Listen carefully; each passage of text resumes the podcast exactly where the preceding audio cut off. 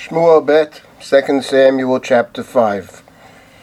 Previous chapter records the death of Ishbosheth, Saul's remaining and quite weak son, who functioned as the king of Israel.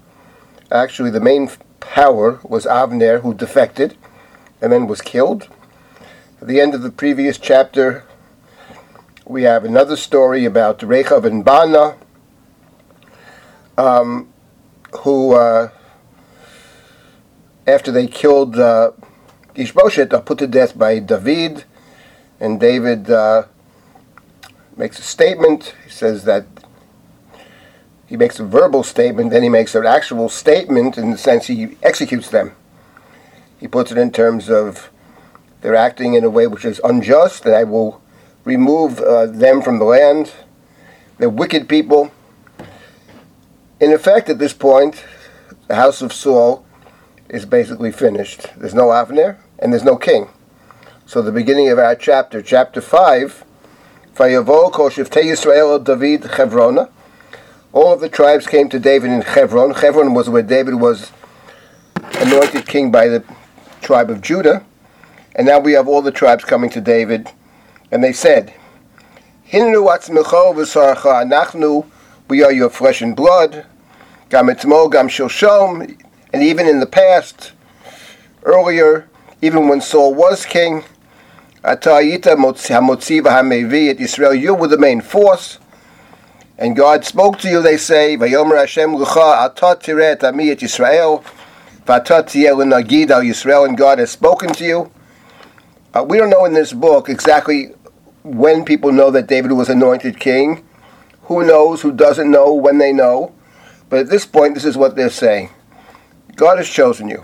And therefore, in verse number 3 of chapter 5, Vayovo kol zeknei Yisrael el hamelech Hevrona, Vayichrot HaMelech David brit bechevron lifnei Hashem, Vayimshechu et David Lemelech al Yisrael. They came to Hebron, they made a covenant with David before God, and they anointed David as king over Israel. David is now King David of all of Israel.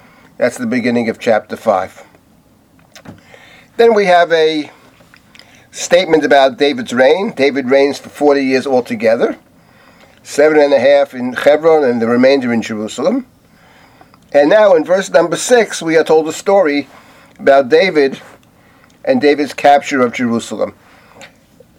Now, the land of Canaan, Eretz Canaan as it's typically called, is captured in pieces, and the main battle, the main uh, event which secures the land of Canaan, is found in the previous book, that is the book of Shoftim, the book of Judges, and that's the story of the judge Devorah, and the battle that's waged.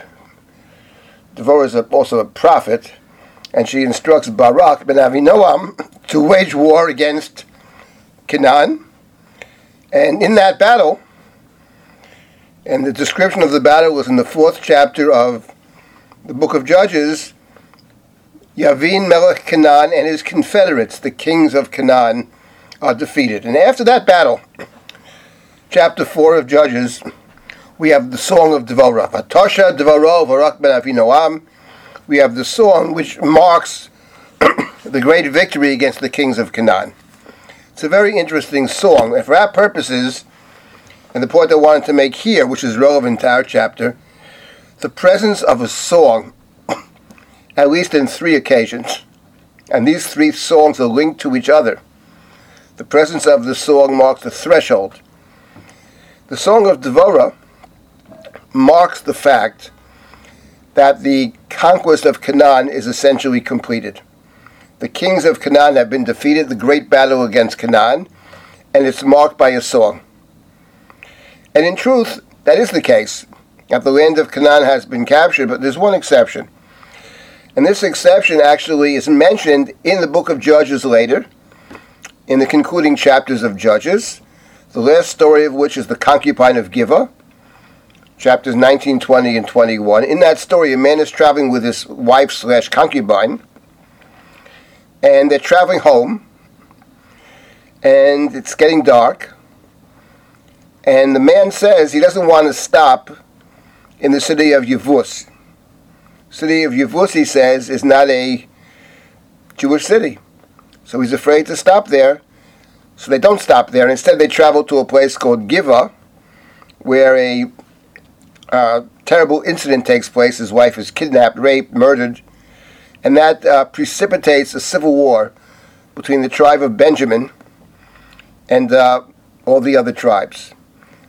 That's a very important story. We have had occasion to reference that story in our study of Shmuel, particularly chapter 11 of 1st Shmuel, the war against Nachash Amoni, which is, in a sense, a reversal uh, of the Pilegesh Bagiva story.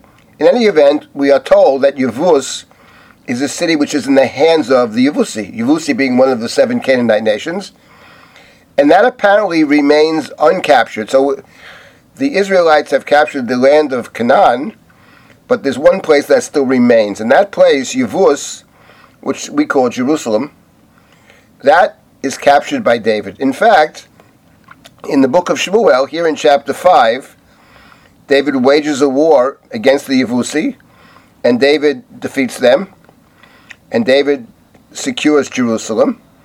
That's one story related to Yavuz. And the second story uh, is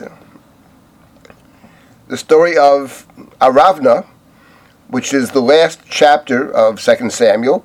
In that story, David takes the threshing floor of Aravna, not by force, but he pays for it. In fact, in that story, Aravna offers David the threshing place and uh, David refuses to take it for nothing. David purchases the place from Aravna Hayavusi, and uh, David uh, brings sacrifices there, and God responds to David's uh, offering, and the plague that besieges the people in chapter 24 comes to a halt. So the Yavusi figure, actually, in the last chapter, chapter 24 of 2 Samuel, that's a very, very interesting chapter for many reasons.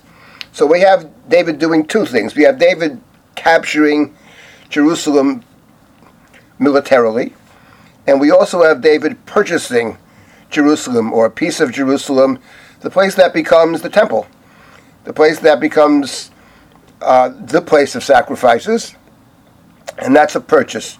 In this respect, David follows a pattern that we have already encountered in the book of Breshit, in Genesis, because there we have two instances of land that is taken both by force and land that is taken by purchase. We have in the case of uh, Abraham that he symbolically captures the land of Canaan in chapter 14 in the war against the four kings, who in turn have defeated the nations of Canaan. And when Avram defeats the four kings in Genesis chapter 14, he has symbolically, by militarily, but symbolically captured the land of Canaan. then we have another story, the grave of Sarah, where Abraham purchases that site as a permanent possession. And the same thing is true of Jacob. Jacob comes to Shechem, the city of Shechem, at the end of chapter 33 of Genesis. He purchases the place outside Shechem for 100 kasita. It's a purchase price. And then in chapter 34, we have the conquest of Shechem and the story of Dinah, which is done not so much by Jacob, who actually seems to oppose the battle, uh, but by Jacob's uh, sons, led by uh, Shimon and Levi. So we have this twice in Genesis. You have purchase and conquest. And when it comes to David, we have purchase and conquest. And that's the first part of chapter uh, 5. And then what's interesting is, in the second part of chapter 5, so the battle against the Yavusi begins in verse number 6, and um, it concludes uh, essentially in verse number 8. And then, in the last part of the chapter, it's interesting, we have another battle. וישמעו פלישתים כי משכו את דוד למלך על ישראל.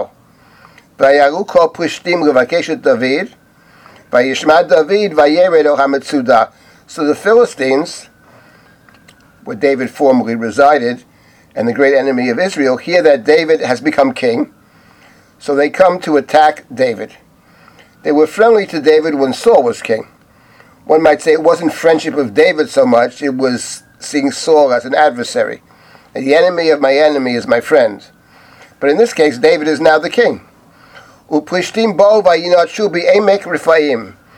Philistines came and they spread out over Emek Rephaim, the valley of Rephaim. Now Rephaim are giants. So it's very interesting that in this battle, which David will, in which David will defeat the Philistines, and we're told this in verse number 20. David inquires of God earlier in verse 19. In verse 20, he's told he will be victorious. David bebal pratzim. Sham David, vayomer parat Hashem et mayim. So David is victorious, and he attacks in a place called Baal Pratzim. He names the place Baal Pratzim. God has caused my enemies to uh, break before me. Kaperetz Mayim, as waters break through the, the dam. So waters push through or break through. So in this chapter, related to the conquest of Jerusalem, there are two adversaries. There's the Yavusi on one hand, and the Yavusi are one of the seven Canaanite nations. And then there are the Rephaim, the giants. David's conquest in the book of Samuel to secure the land requires two things. It requires defeating the Canaanite nations, but it also requires apparently defeating the giants. The giants who perhaps possessed the land before the Canaanite nations. The giants are referenced in chapter 6 of Genesis. Hanephilim, Nephilim, who are also referenced in the story of the spies. They are also possessors of the land. David, who finalizes and secures the conquest of the land, achieves both goals. He actually defeats the Canaanites, or, or the last battle against the Canaanites, and he also defeats the giants.